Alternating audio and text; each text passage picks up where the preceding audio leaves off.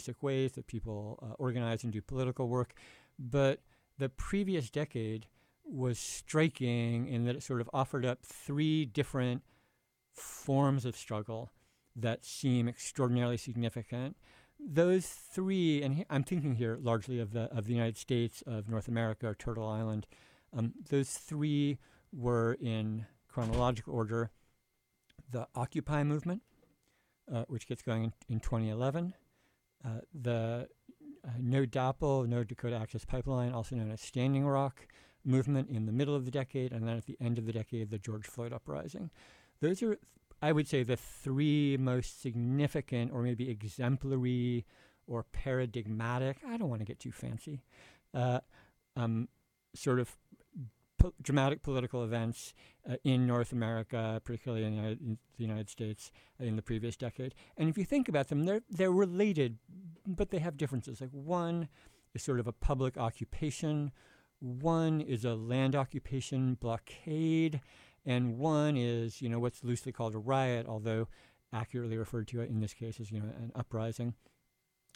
And those three components, the sort of the, the, the public gathering in protest of uh, political catastrophe, and particularly the depredations of capitalism and inequality that, that typify Occupy, the uh, defense of land against the depredations of the state and capitalism, which uh, s- sort of define uh, Standing Rock, and the antagonistic uprising against racialized, particularly uh, police violence, state violence, uh, and domination.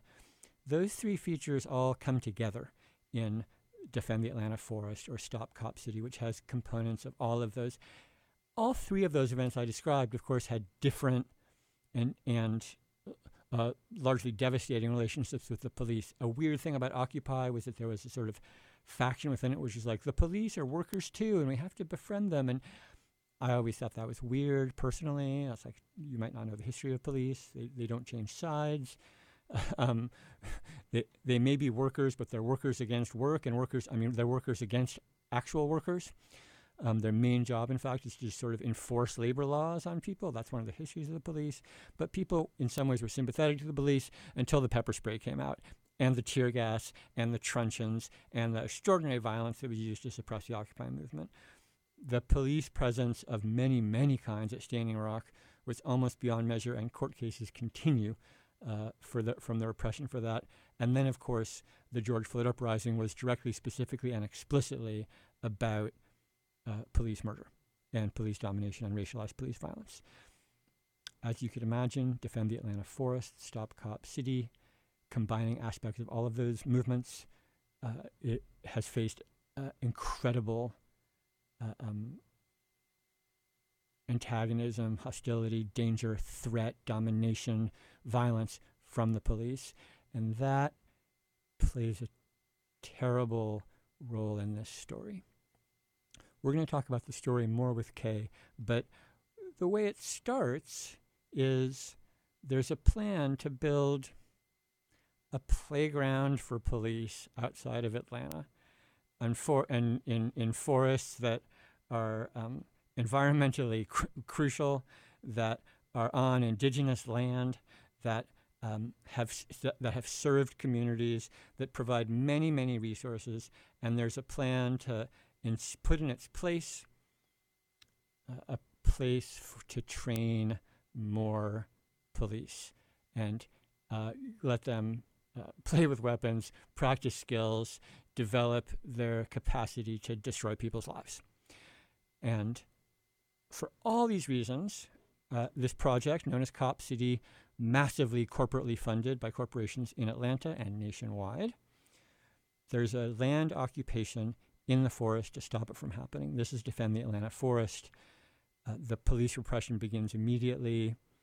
In some ways, arguably to this point, it peaks with the police murder of an activist named Tort, short for Tortuguita, little turtle, who was killed quite recently, uh, leading to dramatic protests in many, many uh, places across the continent, and uh, certainly in Atlanta, where Uh, a number of people were arrested. I, I, believe six was the last number I heard. I'm not sure. Four of whom were being held without any bond whatsoever. Two of whom were offered bond of $350,000. The charges are expected to be and have already been for forest defenders terrorism. Why is defending a forest terrorism? That is, in some sense, our question for today. I'm not sure we'll get to the bottom of it, but we will have a chance to talk about what's going on there, how we might be able to think about it better, and how we might be able to support the forest defenders with our guest Kei, who's going to be calling in in about 10 minutes. But I wanted to pass things over to Local Bag for their sort of thoughts and lead in and what they want to offer as we start to think about these issues. Right. So I think um, I think Virgil summarized it really very clearly and succinctly. Um, also going into a lot of the um, the very disturbing things that have come out of um, the Defend the Atlanta Forest uh, occupation of this land. Um, so for I'm I wasn't from I'm I wasn't and I'm currently not familiar with the um, with the Georgia um, topography um, until you know I heard about I heard about what was going on there in you know with the Atlanta Forest Defenders and the development of the surrounding area in DeKalb County. Um, so currently, and our guest actually corrected me on this, um, it is advertised that only 40, 85 acres of forest are going to are supposedly going to be leveled and developed on. Um, but in actuality, there are 380 acres leased to the Atlanta Police Foundation. And not only is that land leased to them, there is currently no binding agreement to not develop all 380 acres of that land. Um, so the Atlanta Police Foundation site plans have already grown to include around 100 acres of land and development. Um, and it is not expected to stay that low. It's, um, I mean, you know, this is a, a, mass, a massive multi-billion dollar development project. Um, so if 380 acres of land are leased to the Atlanta Police Foundation, there is no, um, there is really no legal, there's no legal obligation to stop them from developing um, all of that land, which, as Virgil mentioned, um, first belonged to the Muskogee people, um, and then you know multiple plantations. Uh, made their home in that um, on that same land after pushing out the Muskogee people, and so not only multiple plantations, but also the old Atlanta prison farm um, used to be located there. So this really highlights the seemingly transferable use of the land um, from slavery into for profit prison labor. Um, and that is just. Um, just wanted to bring some light into the long history of uh, what has gone on in that specific plot of land. Um, there is a lot of history in the land, and um, you know, corporations can give as many land uh, acknowledgments as they want, but um, when they continue to perpetuate that um, very harmful history, um, especially towards the black community, towards the um, indigenous communities of that area, um, they just, you know, you know, their words are nothing, and they always will be nothing. Um, you know, some of the corporations that are funding this project in that area include like Bank of America, which is like a nationwide chain and an international chain. and there have just been there were a lot of protests following um, Tortuguita's murder. And, um, you know, there have been reports of like Bank of America's like getting rocks thrown in their windows um, and stuff like that. But again, the damage of property is never ever equal to um, is never equal to a life, and um, it really it brings me great sadness to have to be talking about all of these things, um, especially the murder of a beloved comrade. Um, you know, even as someone who didn't know them, like it's just, you know, I can't even imagine the the pain that those who did know them are feeling right now and our hearts go out to you right now. Um but yeah, I think that was all that I wanted to lead in with. Um and also like the as Virgil mentioned, the um, environmental significance of this land.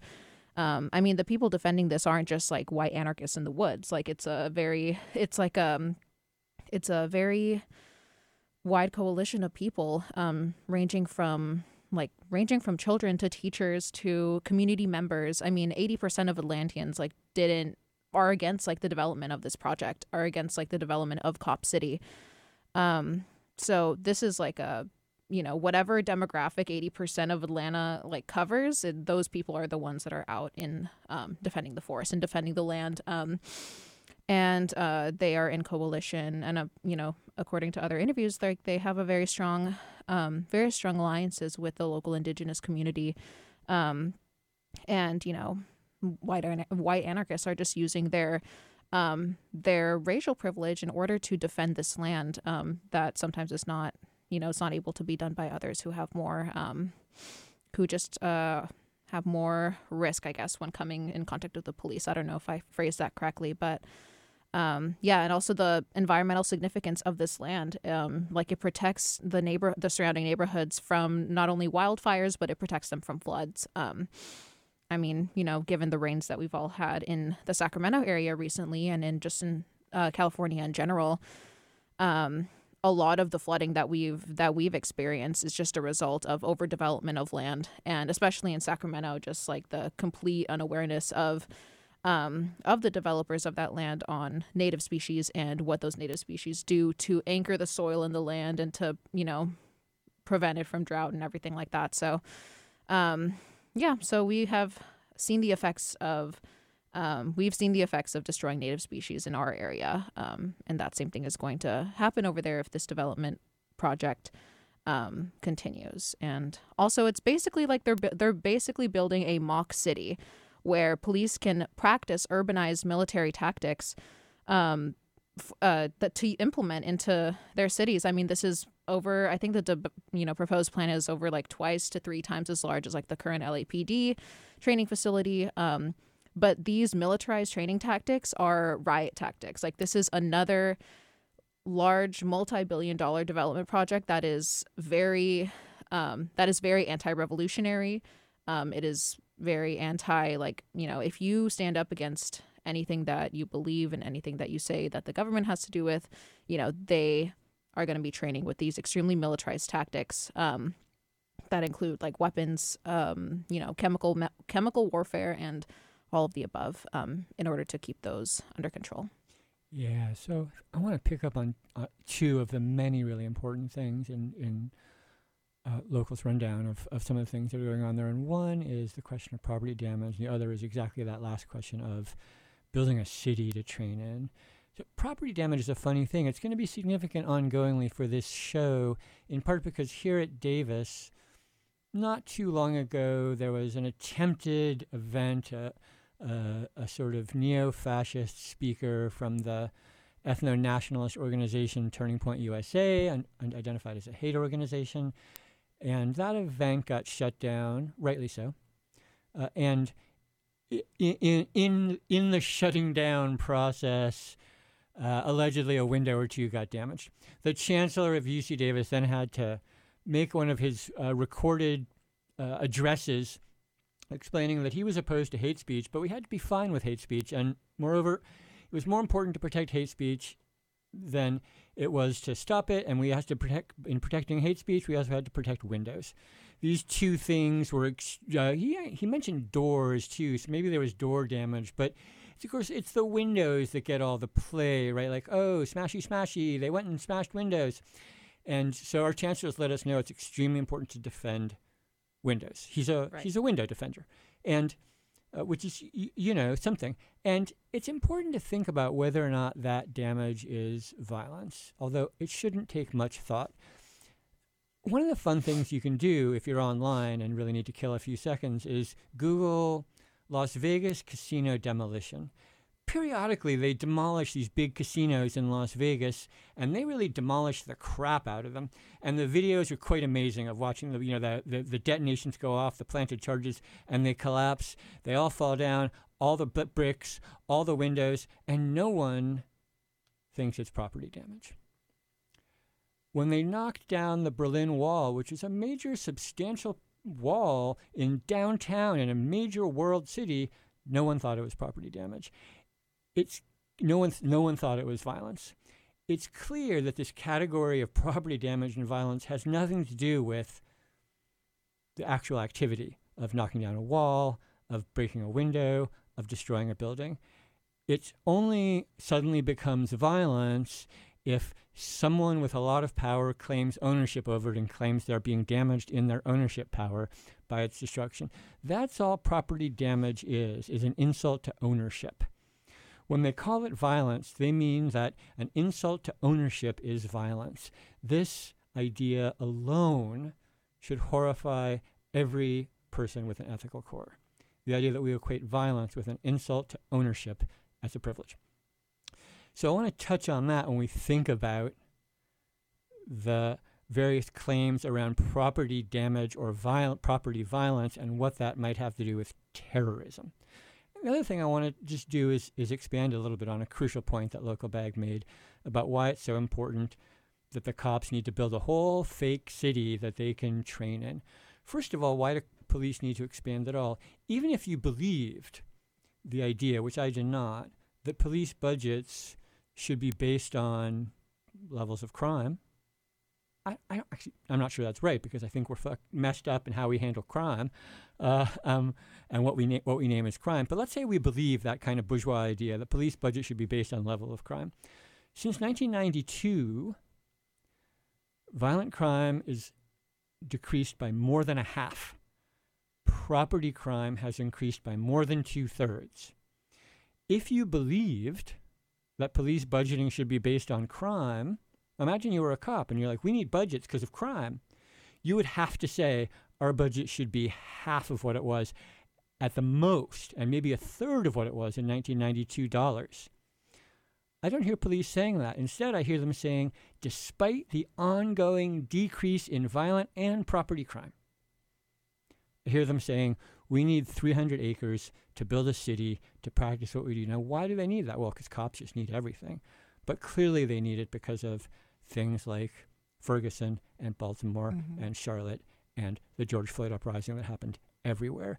They understand that one of the forms that uh, emancipation struggles, freedom struggles, liberty struggles are going to take is urban uprisings. They recognize that and they feel a great fear and a great need to prepare themselves for that. And we see that fear and that terror and that response, that reaction, in this need to expand against all reason, or maybe their right to be afraid. With that, let's kick it to some music, and then we'll be back with our visitor, Kei.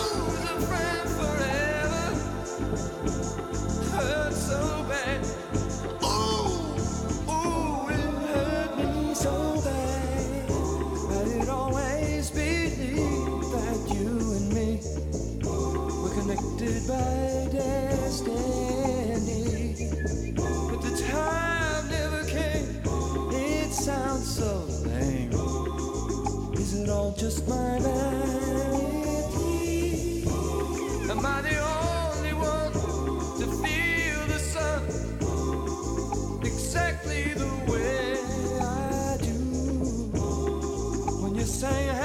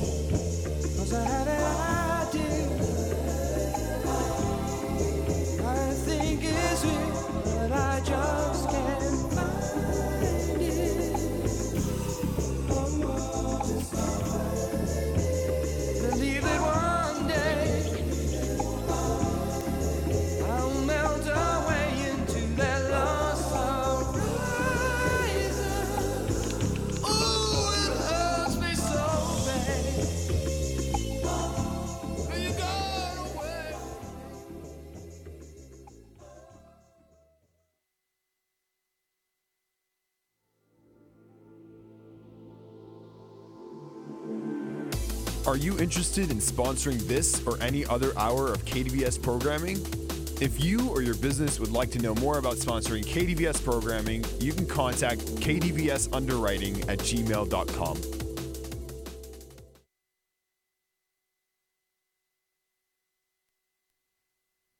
All right, welcome back to KDVS 90.3 FM, live from Davis, California. This is Local Bag, and you're listening to No Police Radio. Um, we've been on since 4:30, and we'll be here until 6 p.m. Uh, Pacific Standard Time. Um, just wanted to quickly introduce our guest. Um, our guest is Kei. They are a resident of Gresham Park in uh, Georgia, which is one of the neighborhoods surrounding the forest. Um, they're a member of the Weelaunee Coalition, which is a group of local parents, abolitionists, educators, environmental activists that have been focused on being connected with the Muskogee folks in Oklahoma, but also supporting children's participation in leadership through a network of local preschools. Uh, Kei, thank you so much for being here with us today. Can you hear us okay? Yes, thanks for having me. Okay, awesome. Uh, and Virgil, did you want to get started? Yeah, sure. So, again, thank you for being with us.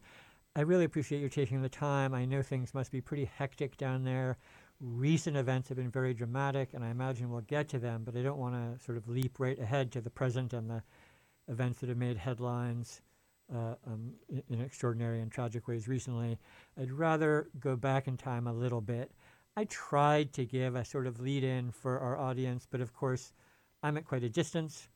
You're down there, you're in it, and I would I, I would be very grateful if you could sort of give us a sense of how this struggle emerged in the first place and how you got involved in it that sends us moving toward the the present day. Sure, sure. So, in the spring of 2021, um, the Atlanta Police Foundation and the City of Atlanta tried to very quietly announce plans to build what the movement refers to as Cop City, which is essentially a large police training facility. Um, and I think you already mentioned that would include, for instance, a mock city um, that looks a lot like any American city. It would have a barber shop, um, a post office, a grocery store, a nightclub, made to look like just any old American city, um, but also a helicopter landing pad, a place to practice um, like police uh, chases and vehicles, um, bomb detonation, shooting range. And when they quietly announced these plans, they made it fairly clear that the point of building this facility at this time was to boost police morale, right? And this is coming in the aftermath of the 2020 uprising for George Floyd, but also locally, we kind of had a second bump in the movement in Atlanta when the police um, brutally murdered Rayshard Brooks, a black man in South Atlanta. So they kind of quietly announced those plans, but unfortunate for them, people were paying attention to what happens in our city and got wind of those plans uh, and began really immediately to organize against this police training facility because, like you said, this is going to be two to three times larger than LAPD's training facility, much larger than NYPD's training facility, which of course has the largest police force in America. Um, for what's a pretty small police force in Atlanta, the actual city of Atlanta is not that large. The metro area is, but the city itself is not that large. And so we said, why are they possibly building this? Yes, to boost police morale, as they said, um, but also, like you said, to, to put down protests and uprisings to practice putting down protests more effectively. Um, and so once people got word, people started organizing. And at the same time, there was already folks who were organizing around protecting this forest from destruction because of a, a private develop, real estate developer who also owned a Hollywood studio had uh, made laid claim by trading with the county to another section of this forest that's immediately connected to the land that the city of Atlanta was attempting to build um, this police facility on. And so altogether, that's why when folks hear defend the forest, that's kind of a broad uh, banner for the movement that's trying to protect these hundreds and hundreds of acres of forest right outside the city limits. Um, and yes, the movement's going going since then. I'm not sure if you want more history of that land itself. Uh, I, we might come to that, but I really appreciate that uh, s- sort of an initial sense of how it got going, which I think will ring familiar in various ways. The attempts to do these quietly via sort of a subterfuge, hope no one notices, hope that the response doesn't happen.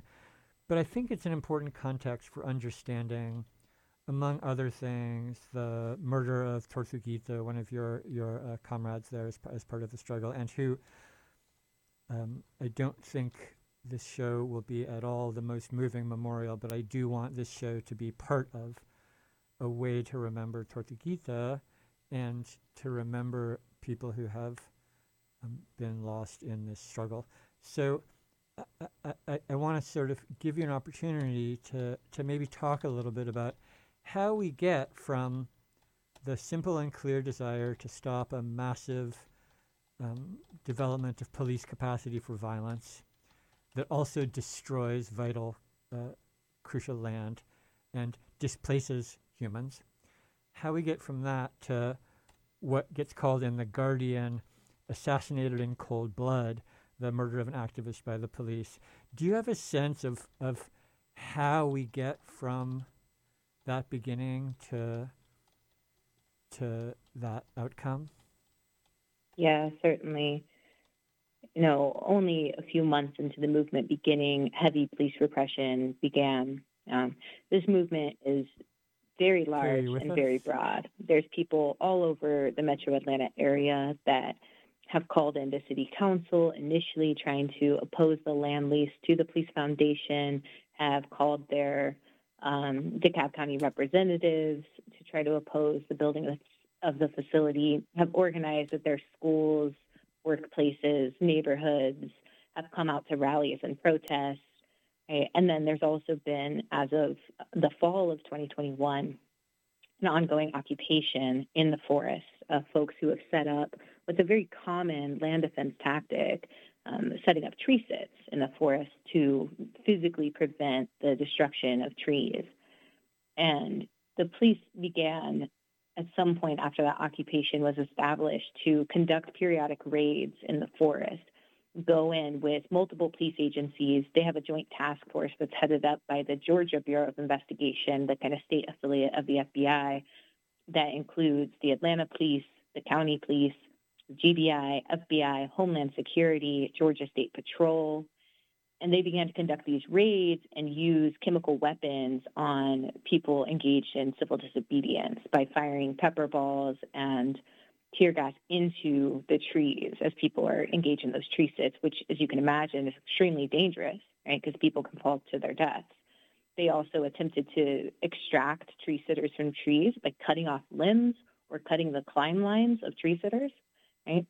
And at the same time, the police and the local corporate media began to really paint the movement as this kind of small, isolated, hyper militant movement that had absolutely no community base, right? And as you said in, the introduction, I am a neighbor. Many, many people in this movement live, work, and play in the neighborhoods surrounding the forest in South Atlanta and Metro Atlanta right? So they were attempting to kind of divide the movement and go after um, the folks who were putting their bodies on the line to defend the forest. Um, and so that repression really ramped up in December. In December, only about two weeks before uh, Christmas and the December holidays, they this agent or this like task force of multiple police agencies went in, raided, used chemical weapons, and ended up arresting five people in the forest. Um, excuse me, six people in the forest and charging them with domestic terrorism. Now, keep in mind, they're not being charged with any particular acts of even property destruction or bodily harm. They're being charged with trespassing and domestic terrorism. And basically, what they're doing is they're using this state law from 2017, which is extremely broad and wide sweeping, so much so that at the time that Georgia legislatures attempted to pass the law, civil rights attorneys said, Whoa, you can't do this. This is just way too broad, and you're clearly going to use it against movements. They passed it anyway. Um, and so they're using that to try to criminalize people that are engaged in civil disobedience, essentially. So that was a very violent raid and um, just a huge overreach by the state. And unfortunately, last Wednesday, Wednesday they conducted a second raid. And same deal, five, six police agencies raided the forest. At 9 a.m., um, they shot and killed what we're calling a political assassination, an activist named Tortuguita, who is of indigenous ancestry from now called Venezuela, um, and yeah, murdered this person in cold blood, as the Guardian rightfully called it. They continued after killing Tortuguita to raid the forest, to hunt down um, tree sitters and occupiers, to use chemical weapons on them, and arrested seven additional people, also charging them with domestic terrorism. In the aftermath of that assassination, people in Atlanta and dozens and dozens of cities across the US and the world have held vigils to memorialize Tort. And on Saturday, there was a protest in downtown Atlanta that ended in the police coming in, brutalizing protesters, grabbing whoever they could, and charging seven sorry, six additional people with domestic terrorism. So at this point, we have 18 people who are charged with domestic terrorism under this extremely broad sweeping bill. Like you said, two of the folks that were arrested on Saturday have bails for 350 plus thousand dollars. Um, and then four people have been denied bond. And those two that have been released or will be released if, you know, assuming that the $350,000 for each arrestee um, can be posted for their bond, will be on house arrest So just really overreaching with the repression. Just pretty much, I would say at this point, the police are pretty out of control. Um, and like you said, they went so far as actually um, kill a protester engaged in civil disobedience. Yeah, it's hard to hear, and I, I appreciate you Yeah. you share, sharing that with us. And and I know that here at, at No Police Radio, our our, um, our thoughts go out to, to everyone who's down there. Um, I, I, guess this is difficult. I guess let, let's let's take a minute to collect ourselves. Uh, we'll play a song. We can do that. We're a radio station, Mm-hmm. and we'll come back with some more discussion with Kei about Stop Cop City and the question of terrorism.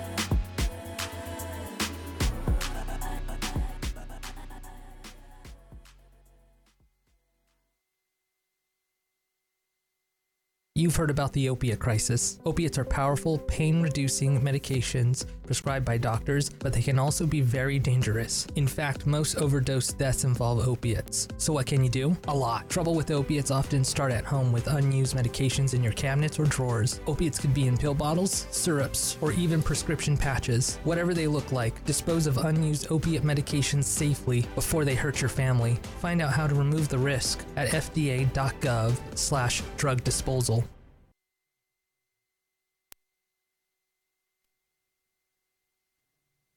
All right, now that we've had a, little time to collect ourselves, um, just a quick back wrap on what music has been played so far on the show. Um, what you just heard was The Muse by the Hallucination um, off of the album We Are the Hallucination. And um, the artists of this song, the, art, the artists behind um, this song and this album are of Indigenous descent. Um, and before that was Lost Horizon by Todd Rundgren. Um, and at the top of the hour was Badfinger, or sorry, was Dear Angie by Badfinger. Um, just a quick back wrap on the music. And um, Kei, can you hear us okay still? Yes. Okay, awesome. Yeah. So I wanna I wanna um, sort of move to this question of terrorism and uh, domestic terrorism and, and try and think about it a, a little bit as a as a weapon of the state. Um, of course, the, the the concept has existed for a long time. If you go on Wikipedia and look up domestic terrorism, you're going to discover all kinds of stuff, including like John Brown's uh, raid, among o- among other things. Um, but also things like Timothy McVeigh blowing up the government building in Oklahoma and, and, and, and so on. Uh, it's really quite recently that it has uh, sort of morphed, expanded, but but even as expanding, sort of fixing its focus or its stare on a particular thing, and it's that that I want to sort of talk about for the next couple of minutes, if if if, if we can tr- try and think it through. So Kei mentioned in 2017 uh, there was this new law that allowed for these domestic terrorism charges, and that really is right around the hinge. In 2016, for example, uh, in, a, in a quite well-known case, uh, two two people, Jessica Reznicek and Ruby Montoya, uh, you know, set a bulldozer and some construction equipment on fire. Uh, I say this because they uh, uh, stated themselves that they had done it at a, at a press conference um, at the Dakota Access Pipeline uh, as, part of the No DAPL, DAPL uh, protests. And they were both sentenced to extraordinary extended sentences for this. And Jessica Reznicek, in particular, was given a so called terrorism enhancement. And that moment was not the first and certainly won't be the last, but was sort of a hinge or a pivot toward really focusing this domestic terrorism claim on ecological activism. Uh, it had been possible since the Patriot Act, uh, dating back to 2001, which made the damaging of critical infrastructure, so called, into a, a potentially terrorist act. And of course, a lot of uh, ecological land defense, water defense, forest defense, by necessity, interferes with the activity of, of infrastructure build out that demolishes these forests, destroys these watersheds, um, removes people from land, and, and, and so on. So the, the confrontation, sort of a capital colonial infrastructure build out, and people trying to defend land, defend water, defend forests, has turned into an ongoing, dramatic, growing, extensive confrontation, of which Defend the Atlanta Forest is uh, currently one of the one, one of the really notable and rem- uh, remarkable examples, heroic examples, I think. Um, and what, but what we know is that means there's going to be more and more of these uh, terrorism charges against uh, uh, ecological protesters, and th- that's a powerful weapon for the state. And and I, I wonder, Kei, if you can tell us a little bit about how you think about this question of terrorism. Obviously, it's a ludicrous uh, um, carceral strategy designed to stop people from interfering with colonial capitalism. This much is straightforward. But I wonder what you make of this idea of being thought of as a terrorist and how that idea circulates through the world. And if you think about, you know, just civilians out there who are thinking, oh, yeah, those people in Atlanta, they're terrorists. Like, what do you what do you make of that? Yeah, I'm glad you asked because You know, in the last month, I've had a lot of conversations with parents and educators um, through the Weelaunee Coalition that is composed of parents and educators and local residents and abolitionists, and they've, you know, expressed how extremely insulting it is to hear the police and even corporate media um, judges in of these cases talk about this land as this place, you know, who would bring their children there is what they've said, this war zone. And from their perspective, it's a war zone because the police are there actively raiding it and violently attacking people and then calling them the terrorists, right? They say, we bring our children there. This is a public park, half of this land that we're on. And if you go out to forest, you can't really, you know, property lines aren't clear. It's, it's all one continuous forest. Um, and so there's folks, even these days when um, the police have gone in and violently raided and evicted and even gone so far to kill somebody in the forest, you know, there was neighbors who are out using the forest for recreation as they do every single day for the last several, several years. Um, so I think a lot of local residents who use that land and who have interacted with or have relationships with some of the forest defenders know that it's nonsense and they won't buy it. But you're right that one of the effects that using these terms like terrorism has on the broader public is it's a real chilling effect. I've had people ask me, can I still tweet at the mayor? Can I still tweet at city council? Or will I be labeled a domestic terrorist just for being associated with this broad label of the movement, defend the forest or stop Cop City, you know? And that's just a huge infringement on people's ability to act in any kind of way.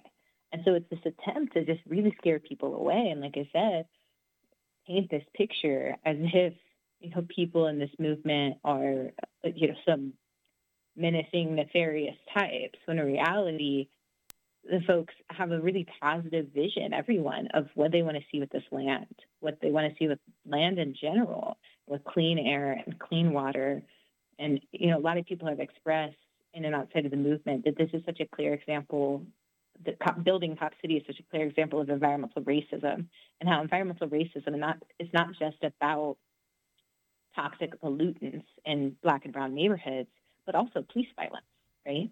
And so here's folks who are fighting against all these forms of environmental racism, recognizing that they're all connected, building this beautiful space. If you went out to the forest two months ago, you would come to land that just felt so free, where people had set up, for instance, people had built a cafe, which is essentially an outdoor kitchen with a stove and everything so that they could cook community meals there's free grocery distributions that were happening every Wednesday night for months, where people from the neighborhoods could come and get free groceries, um, could share a meal with people in the forest. There's been festivals, music festivals, concerts, um, overnight stays, children coming to take forest walks, to visit the mother tree and bring her offerings. There's been summits with Muskogee people from Oklahoma who have been in the process of what they conceive of as ongoing remigration, not meaning to permanently remigrate to their ancestral lands, but to continuously come to their ancestral lands and be in community with each other, be in community with Black Atlantans who are facing the brunt of the violence. And so it's just like kind of incredibly beautiful, positive vision and space to be in and they're labeling this using these extreme words like terrorism or extremist or calling it violent. I mean, it's so insidious. And in particular, when you think that at this point, you know, they're talking about property damage, what about human life? What about the land and water and air that we as humans and all other living creatures rely on for our very survival? This is what people are attempting to defend. And I think like you said, this is not the only struggle like this in the so-called U.S. or in the world, right? This is happening all over the world because people recognize that it's just we we can't afford to not defend the land and defend the water and the air and defend ourselves against these extreme forms of violence from the state and from the corporations, from racial capitalism, right? Right.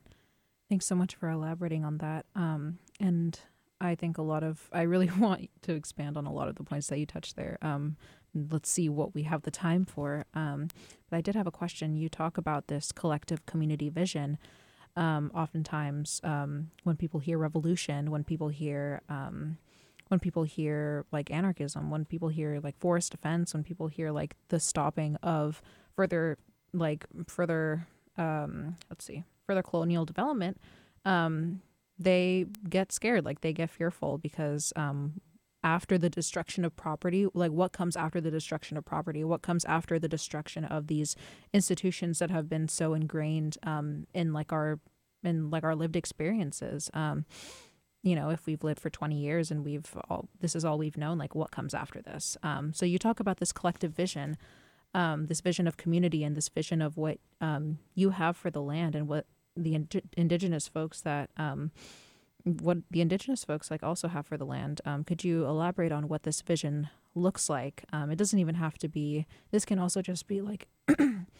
this can also just you know come from your own heart. Um, you know, what does the vision look like to you, and what does it look like to the community from what you've seen?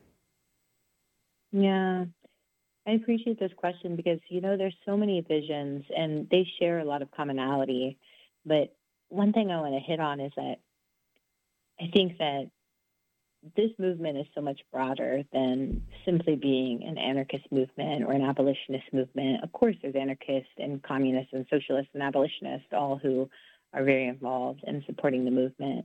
But there's also all kinds of other people who come to it because they believe in environmental justice or because they don't want to see the building of this police training facility in Atlanta because they recognize what it will mean for increased police brutality throughout the city because they recognize that having police patrolling those neighborhoods coming in and out every single day will make undocumented people more vulnerable to police violence and to deportation you know mm-hmm. there's just so many kinds of people and the vision i've been thinking about this week one of them as many is is one that comes from the children in some of these local preschools and some of the neighborhoods around the forest who have actually come up with a number of chants that the movement uses in protest and have led those chants. They will say, "Don't cut down the trees.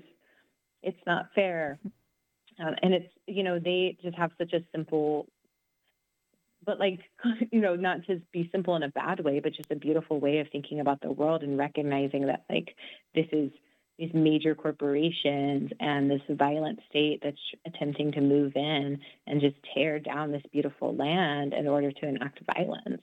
And yeah, so I've been thinking kind of about their vision, what they've said that they want to see out there. And they've mentioned things like food for everyone, housing for everyone, you know, medicine for everyone, safety. One of the local preschools that's in the network, their children um, noticed one day that there was unsheltered people who'd walk by in front of the preschool and they said, well, you know, what are they doing? I said, well, they're just walking around. They don't really have a place to go. They said, are they hungry? And we feed them. And the preschool worked with the children to then, the adults at the preschool worked with the children to then build a community garden so that they could provide food for free for people in the neighborhood who didn't have access to food. You know, these are three, four, and five year olds. Mm-hmm. And I think about this a lot because I think we can just learn so much from young children and how they think about the value of human life um, and the value of the land. Um, and then, you know, there's environmental groups like the South River Forest Coalition who have, for many years before Cop City was even announced, had built the South River Forest Vision Plan. And in fact, the city of Atlanta, in their charter, maybe five years ago, I, I believe it was 2017, said that they were going to protect this entire forest from destruction. And it was actually a part of the ecological vision for the city to protect the ecological health of the region. Yet they've gone back on that plan, obviously. But the South River Forest Plan is still up. Anyone can go view it on online and see what they have for it, which is essentially leave this public land for public use and, and recreation um, and to protect the tree canopy. So some of these things are as simple as just leave it alone, please. Mm-hmm. Um, don't build this police training facility. Don't give the other part of the forest to a private real estate developer to make profit off of it and tear down our public park. And the forest has been like repairing itself for many years. Because, and maybe we'll have time to get into it, but like you said, this was a prison farm up until the 90s, the 1990s, that is, which essentially continued enslaved labor on this land. People were incarcerated and thrown in this prison farm for crimes of poverty, for crimes of homelessness, you know, so-called crimes, um, for public drunkenness, Mhm. whatever, and they'd be held for days and forced to work the land, sometimes weeks or months. And even black radical activists, such as activists in, in SNCC and the Atlanta Project, were thrown into this prison farm. But since that farm is closed, the prison farm is closed down, the land has been repairing itself. The forest has been repairing itself. So some people have accidentally reported it as an old growth forest, but it's really a young forest still. And we want to see it continue to repair itself. And another issue that's happening is that there's a creek, Intrenchment Creek, that runs through this land that feeds the South River, which Muskogee folks call Weelaunee. And that creek has been polluted into by a waste treatment plant in the neighborhood for many, many years. And it's also being polluted because currently on the Cop City side of the land, the land where they're attempting to build Cop City, there is a police shooting facility Mm-hmm. where the Atlanta Police Department practices shooting at, I kid you not, a yellow school bus, a kid's school bus. And the lead from the bullets has been polluting Intrenchment Creek for many years. And so there was already ongoing issues with environmental injustice and pollution happening in these neighborhoods, which is part of why the South River Forest Plan was enacted or created in the first place. And that was created from a many, many community members and residents' input that filled out forms, called in, spoke with people who are envisioning that vision, um, and it was really creative their input. And so that's, you know, we'd be happy to see this. Um, I can't speak for everyone, but I would be happy to see many aspects of the South River Forest vision enacted. Um, and then, like you said, it is also can be much larger than that, right? People don't just want to see, okay, leave it public land and let's leave it alone, but we also want to see. We're asking why is it that there's 90 million dollars, 60 from corporate donors and 30 million from the city of Atlanta budget, taxpayer dollars that are going into this, when that money could be going into keeping people in their homes when the city's facing rapid gentrification, Mhm. right? Getting people access to medicine and healthcare when the city just closed down the Atlanta Medical Center and is now making moves on Grady, which is our other major hospital. And I mean, it's terrifying that in the city of Atlanta, they're closing down one of three hospitals and really one of two within the city limits right now. Mhm. Um, so we want to see this money be going to housing, healthcare, food, and instead it's of course going to increase the police budget because, like y'all noted before, this is where they continuously all over the country, city governments are funneling more money to the police, even though the crime rate has decreased drastically. And like you said too, we should really reconsider what we even consider crime in the first place. Because for me, tearing down a forest that is already facing environmental pollution in a majority black neighborhood, a majority impoverished neighborhood, that feels like a crime far more than a lot of things that they call crimes in the books, right? Right. Not providing people with housing and gentrifying them out of their cities that they're born and raised in, that's a social harm right there. So we want to see the actual social harms addressed and the forest left alone. Right. Thank you so much for elaborating on all of that. I think all of I don't know. I'm feeling emotional right now. I'm feeling a lot of emotions um, in response to your response, um, and especially the part about um, enacting the children's vision for the forest. Um, I mean, the children are the future, and they are going to be the future. I feel like 20 year olds have already messed up pretty bad. So, like, you know, maybe we can just give it back to the children. I think, uh, you know, we could start again um, until we uh, finally get it right. Um, but I think that was beautiful. Um, it was beautifully put, and it it's I don't know. I feel like I had so much to say, but you know, it's just all getting really scrambled in my head right now. Um, and you really touched on like what environmental racism has looked like, and um, how gentrification um, has you know impacted the city of Atlanta, and um, you know, closing down a hospital. I don't know. Like I know Atlanta used to be 50% black. Um, and I think, um, if I'm not mistaken, like the development of you know for example like tyler perry's movie studio um, has just like uh, further gentrified um, neighborhoods in atlanta and um, has just you know not created you know not created um, let's see just like not created more jobs for people but rather like has just like it's just like more outsourced labor from larger metropolitan areas like los angeles and new york city. Um, but um, it's making Atlanta like no longer a like a black majority city, and um, just like the you know it's it's dystopian. Um, like closing down one of three hospitals, like that is extreme, or one of four hospitals, like one of two in the Atlanta city in the Atlanta like city limits, like that is extremely dystopian. Um, I mean, here in Davis, we have, um, you know, this is like a really, it's a really small city. Like we have like Sutter Davis Hospital, and then like 20 minutes away, we have, you know, we have another, we have more hospitals in Sacramento. So like it's extremely dystopian. But thank you for sharing. And mm-hmm. if I can touch on something you said, you know, about connecting the closure of a hospital with ongoing gentrification. You know, for many in the movement, it's really about all of this. It's all connected. When we think about why are they building Cop City? Why here? Why now? It's because of the larger vision that the corporate and political elite have for this region and have for this city, which, like you said, this used to be a majority Black city, and increasingly it's not. And that's because working class and poor people are being priced out because the vision that the elite have for the city is, is for a playground for them and their Mhm. friends, for the elite to have these movie studios and these elite retail establishments and entertainment districts.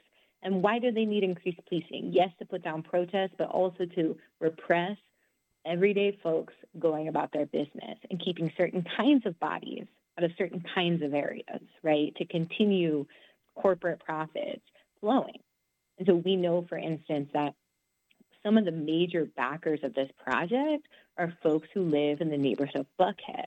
Buckhead is the historically white, wealthy suburb of Atlanta, neighborhood of Atlanta, where it's like basically the geographical location for the elite, right? And they're the ones that have come out in support of this project, as well as the police, of course, and a few firefighters. But other than that, back last in, in the fall of 2021, when people of Atlanta were calling into city council to oppose it, like you said, it was over 70% of people are opposing this. The only people supporting it is Buckhead residents, which residents is a nice euphemism because these are also folks who, who run the corporations, who work for real estate, who work for the movie industry, right? And not as workers, but as running that stuff, as owning the businesses, um, hoarding the money, right? Um, and also govern sometimes quietly, secretly, what happens all throughout the city of Atlanta. So there's a small neighborhood, a small group of elite who have way outsourced say and um, what's happening throughout the city of Atlanta and throughout Metro Atlanta, really. Because, like I said, this forest is not even in the city of Atlanta, and so we don't even have as neighbors of living in the neighbors or the neighborhoods around the forest. We don't actually have any input into what is happening because we are not city of Atlanta residents. We don't have city council members to represent us.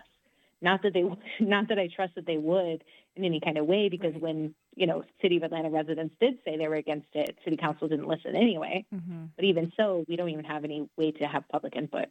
Right. I think that's a really useful description of, of one of the ways that policing works more and more, right? Is we see this sort of intensifying wealth polarization in these cities. And, you know, I'm from the Bay Area and San Francisco, there's, there's a pretty dramatic example.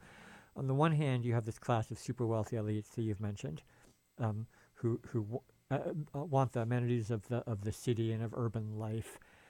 And that means that they, in some sense, you know, need and are willing to pay for, although never pay very much for, service workers, right? And this is like, in some sense, a great problem. You have these wealthy elites who do not want poor people in their neighborhoods, but need poor people in their neighborhoods to be their service workers, or needs need poor people within reach to do that service labor, whether it's, you know, you know, doing DoorDash or you know delivering pizza or you know whatever you know, whatever it is.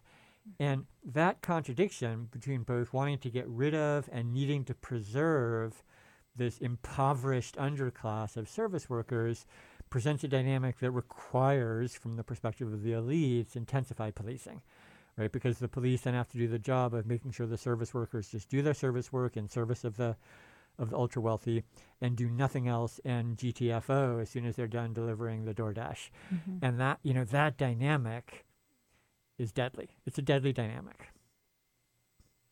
I want to ask a, a little question. So I want to sort of go back to the children's vision, right, of food for everyone, and to that the temporary instance that you mentioned, Kei, about that cafe. I'm really interested in that cafe. Often when we think about these political insurgencies like defend the Atlanta forest, we think of their militant aspect, right? They're like, oh, I'm I'm blockading, I'm block, I'm stop, I'm you know, this images from Standing Rock of people like, y- you know, um, building a barricade in front of the pipeline and stopping it from passing, and it's very confrontational. It's very uh, militant. And then we have this other aspect that always has to be present, right? Which is the care work that keeps people going, that allows people to stay there, that allows them to be there day after day. Um, you know, which includes like a cafe is a great example, right? Or just like a central kitchen where people work, but also all the other ways that we care for each other and keep each other functional and going and alive and humane. And often we set those things in sort of opposition. Like, well, why are you so militant when you like you should be involved in, in, in like care work or care work will never get anything done. You have to be and I think, you know, in your description of, of all the things that are happening there in this evolving vision, it makes it really clear that those two things, sort of confrontational militancy and, and mutual aid and care work, always have to go together, that they're not opposed, that they're part of a larger unified struggle. That's just sort of my my sense of things. Does that does that strike a chord with you? What's your sense of the dynamic between sort of militancy and care in your community down there? Yeah. And I'll say it's many, many communities, but but Yeah, right on. overall, you know, I think you're right. It's that if you go out of the forest, like I said, you're going to find you would have found, found before Ryan Millsap, this private real estate developer, coordinated with the GBI and the police force to destroy the public park and all of the infrastructure. Mhm. Uh, but before that, you would have found, yeah, this community cafe. You would have found people in the forest doing yoga, doing conflict resolution, um, dancing together, singing together, um, hauling water, right? Because one thing that you need in a forest like that, when there's no running water, is, is clean, fresh water. So making sure there's constant water stores so people can spend time in the forest. Um, there was a whole, one day I stumbled upon, I didn't even know it had been built, but a whole outdoor restroom that was so impressive. I couldn't believe that people had seemingly constructed this overnight, but just like the ingenuity of folks and the like commitment to just building out this beautiful space to encourage ongoing public use. You know, because there was no public bathroom in that forest or in that park prior to the occupation. There was no uh, even, you know, stove for people to cook or running water for people to drink. And so it's like they improved this public park drastically by building out these things, you know, and the care work absolutely a part of it. And both the the you know what people sometimes think of as militancy or you know kind of direct action stuff and the care work is always intertwined and it's happening in the forest and in all these neighborhoods outside of the forest where people live and work and all over the country really right like all over the so-called US where people are I know right now even if they didn't know towards Tortuguita they're mourning the loss of this person right? And caring for each other in cities all around. And I think many of us in and outside the city are staying in contact, checking on each other. How are you?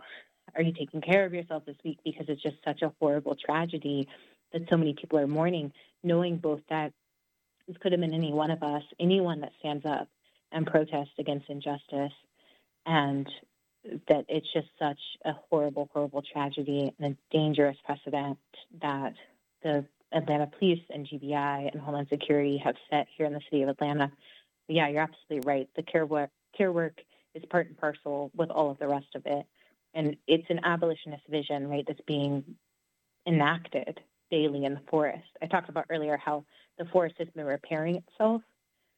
And part of that work is the human work that's happening in the forest. Mhm. Like we are repaired through being there, being in community with each other, visioning what we want to see with this land and with our communities and bringing those visions out into the surrounding neighborhoods and talking to our neighbors about that, bringing our neighbors back into the forest, right? And it's kind of a continuum of this direct action and protest and protest led by children and people doing direct actions in their cities, targeting some of the subcontractors that are attempting to build Cop City, going after some of um, the corporations that are funding the Atlanta Police Foundation, pressuring city council, and it's kind of all connected, part of this much broader movement where people are taking care of each other and also making sure to continue to put this pressure, especially now because it's like I I am tired this week. Mm-hmm. I think I'm beginning to lose my voice because I'm so tired and I'm sad and I'm angry. But I think I, like so many other people, are resolved because we know that Tortuguita was an abolitionist, was an environmental activist, had a bold vision for what they wanted to see in the world. And now we feel like to honor their memory, we have to continue fighting. We have to see the end of this. It never, never should have been the case that this struggle, that the Atlanta police and the GBI and Homeland Security took somebody's life. But what we know is it's because we're winning that they've come down so violently against the movement. And so we're going to continue to fight. Okay, we really thank you for spending time with us in a in a period that I know is difficult, both because there's so much for you to do and because you're mourning a, a comrade. As a last question, I just want to ask what people might be able to do to support the struggle. I've already mentioned that people can go to the website defendtheatlantaforest.org. That's defendtheatlantaforest.org. You can hit the solidarity tab uh, where there's various ways to be in solidarity. But Kei, if you have other thoughts about ways that people can support Defend the Atlanta Forest, uh, support uh, the, the ways to stop Cop City, be in solidarity with this movement and with those communities, now is a great time to let us all know. We're grateful for that. Yeah. So one one need right now is that Tortuguita's family, um, their mother in particular, is trying to get into the United States to fight for justice for their child. So if um, folks want to donate to the fund for the family, the memorial fund. I don't have that link handy, but if you do an internet search for Tortuguita, um, you will easily find that. Another thing is that um, a local group, the Atlanta Solidarity Fund, is a group that defends protesters. At this point, there's been over 60 arrests around the movement, and these two people who have been given that $350,000 bail Obviously, that's a lot of money. Um, and there's others who will stay in jail um, through the trial, unfortunately, because they've been denied bond. So there will be ongoing support work for them. So people can go to atlsolidarity.org if they want to help um, support the Solidarity Fund through financial donations or um, continuing to stay abreast of the developments with the arrestees who are in or out and, and provide care work for those folks. That's always, always welcome. Very necessary for any movement to have that strong movement defense, um, including, I'm sure you'll see posts about letter writing, um, reaching out to folks who are inside and giving your support. So those are two main asks right now for people outside of Atlanta. Um, of course, people are always welcome to come here, learn from the struggle, connect with folks who are here on the ground, um, and and put in you know some hours to work one of the needs always is for folks to be willing to talk to more neighbors um, and explain to them what's going on and see how we can get them more involved. Because, uh, like I said, there's many neighbors, but there's always more people.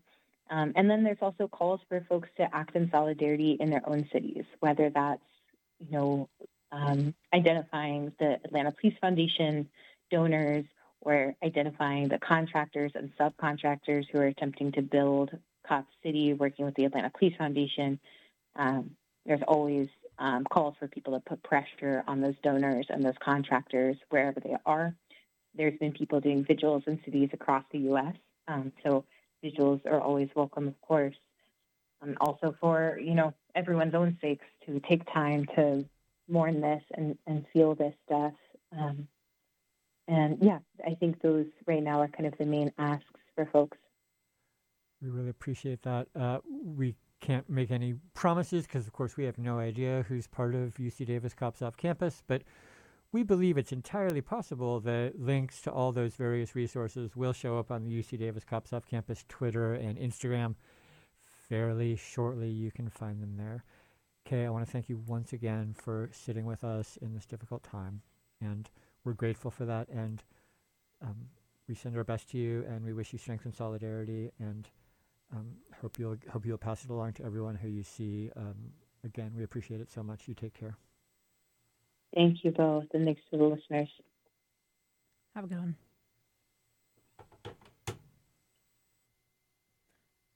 All right. With that comes the conclusion of our interview. Um, we're going to jump to an outro song. Um, usually at the end of usually at the end of No Police Radio here, um, we do a little segment called Bad Cop Good Project. Um, I think the interview highlighted um, highlighted a bad cop, um, highlighted many bad cops, and um, it also highlighted a good project, which is the Atlanta for Atlanta Forest Defenders. So, I think that interview was also part of our last segment to close out today's show.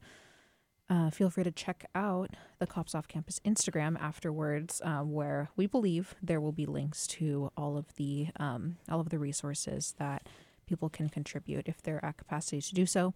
Um, it is U, uh, UCD underscore COC, and if you have any questions related to abolition or any of the topics discussed on air this quarter and last quarter and in the future, you can submit them via Instagram direct message or email us at ucdavis dot coc at gmail.com.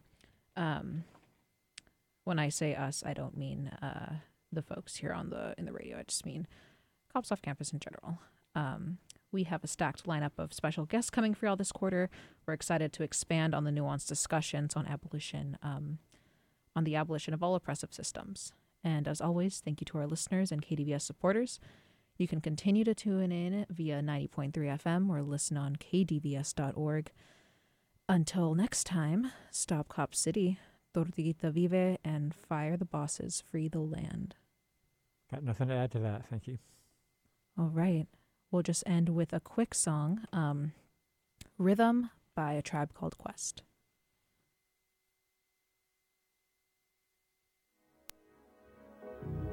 It's a new decade. The native tongues are about to proceed with the usual lingo, the usual rhythm.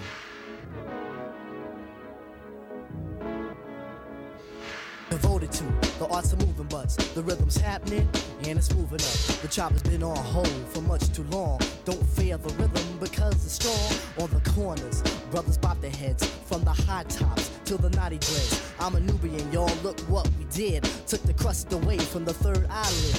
Now it's kinda open, lost to see the sight. Rhythms of the tribe, but just passed outright. Night after night, day after day. Questing for the rhythms of the native tongue way.